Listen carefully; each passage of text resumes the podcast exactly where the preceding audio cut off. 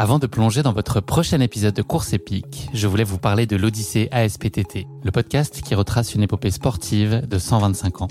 Le mouvement ASPTT propose une multitude d'activités sportives pour tout niveau, du débutant au confirmé, dans toute la France.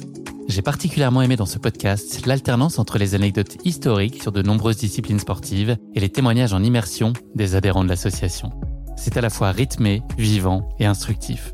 Avec ce podcast, vous allez vous plonger dans l'odyssée de cette association, véritable pionnière dans la démocratisation du sport en France.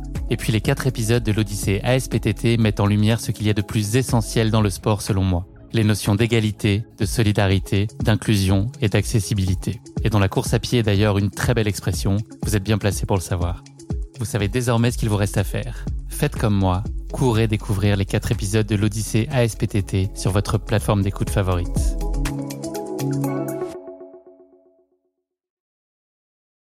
Salut, c'est Guillaume. Je vous propose de découvrir un extrait du prochain épisode de Course épique. Course épique, c'est chaque semaine un invité, une course, une histoire hors du commun. Je vous donne rendez-vous tous les mercredis pour découvrir un nouvel épisode et vivre une grande et belle histoire de course. Mais avant ça, place à un extrait de notre prochain épisode. Autant le Saint-Jacques, c'était un parcours euh, bien balisé, on va dire, et bien connu. Autant le Great Himalaya Trail, surtout à l'époque, c'était euh, c'était quelque chose qui n'avait pas été tellement tellement emprunté. Alors bien sûr, hein, il y avait un il y avait un parcours, il y avait même une carte, etc. Mais c'est vrai qu'en dehors des grandes zones euh, de, de trekking qui sont bien connues, Bon, il y a, y a tout, euh, notamment l'extrême ouest et l'extrême est du Népal. On va dire que le parcours se résumait surtout à, un trait sur la carte et il était presque plus euh, imaginé, fantasmé qu'une réalité sur le terrain. Il y avait vraiment des, des endroits où, où les sentiers étaient très très peu marqués, en pleine montagne et dans des zones très très sauvages et souvent inhospitalières. Alors c'était le cas déjà de donc de l'ouest népalais que j'avais pu découvrir à l'occasion de Race. De l'Imal Race à laquelle j'avais participé donc deux ans auparavant en 2010, hein, qui était déjà une course, une course épique si on appeler ça comme ça. Bientôt dans le podcast la suite des aventures. ouais, mais c'est vrai que c'était, on était parti donc euh, du pied du Kailash hein, euh, au Tibet, on était allé en courant jusqu'aux Annapurna avec 26 étapes. Euh, 12 cols à plus de 5000. Enfin, c'était quand même déjà un gros, gros morceau. Bon, même si ça restait une aventure relativement organisée, on était un petit groupe. Euh, enfin, c'était, voilà.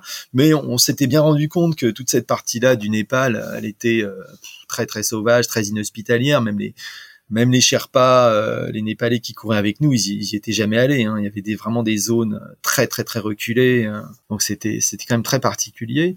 Et, euh, et, moi sur ce sur ce projet de Great Himalaya Trail, euh, je partais de l'autre côté euh, pour des raisons plus ou moins ouais de, de, de, climat etc. Donc je commençais à l'extrême est, qui est également quand même une zone très peu fréquentée et euh, avec avec pas mal d'incertitudes. L'année d'avant, euh, il y avait la, la, la, coureuse anglaise Lizzie Hawker qui, qui l'avait tenté.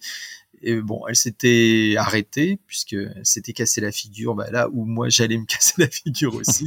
Alors elle était plutôt mieux sortie euh, que moi, mais elle avait eu très peur quand même. Hein. donc voilà, elle avait été évacuée en hélico, tout ça, plus de peur que de mal, mais elle avait voilà, j'avais bien senti que c'était quand même un parcours euh, très compliqué. Et puis bon, j'avais quand même pas mal de contacts là-bas où effectivement euh, c'était voilà le, début du parcours là la, région du Kanchenjunga entre le Kanchenjunga et le Makalu euh, semblait semblait compliqué et puis j'ai vite senti ensuite que ça allait devenir compliqué finalement quasiment dès mon dès mon départ de, Katmandou hein, bon voilà, j'avais quand même prévu c'était quand même une tentative relativement organisée. Après, je savais qu'en partant seul, je prenais quand même un risque parce que c'était pas évident euh, en termes de, logistique, de voilà, de toutes ces régions où il y a, où il y a très peu de villages aussi, où on, on trouve très peu de ravitaillement, euh, tout ça. Donc euh, c'était un peu compliqué. Au départ, il devait y avoir un,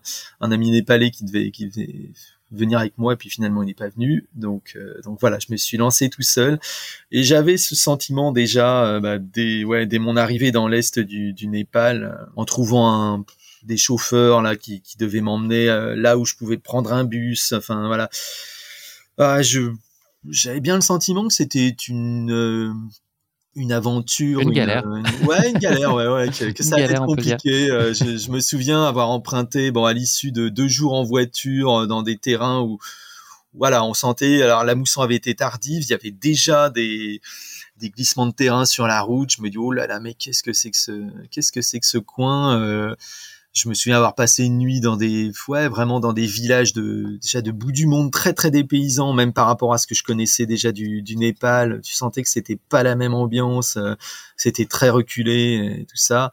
Et puis alors, euh, au fur et à mesure que je m'avançais vers le point où je devais commencer à marcher, hein, étape de Junk, euh, bon, je sentais que c'était de plus en plus euh, lointain, déshérité. Euh, c'était quand même vraiment une zone très très très reculée. Et alors, bon voilà, j'ai fait deux jours de, de voiture et ensuite j'ai pris un, un bus bon, il n'y avait pas de place et tout. J'étais sur le toit du bus, dans, sur des pistes improbables, euh, accroché au bastingage. c'était, je me disais déjà, c'était quand même très dangereux, hein, parce que euh, c'était des, des, des, pistes très très défoncées avec des, des précipices quand même impressionnants.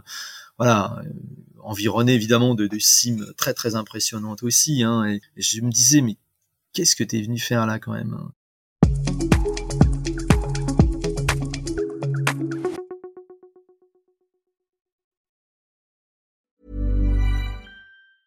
Hi, I'm Daniel, founder of Pretty Litter. Did you know cats tend to hide symptoms of sickness and pain? I learned this the hard way after losing my cat, Gingy. So I created Pretty Litter, a health monitoring litter that helps detect early signs of illness by changing colors, saving you money and potentially your cat's life. Pretty Litter is veterinarian developed, and it's the easiest way to keep tabs on your fur baby's health right at home. Go to prettylitter.com and use code ACAST for 20% off your first order and a free cat toy. Terms and conditions apply. See site for details.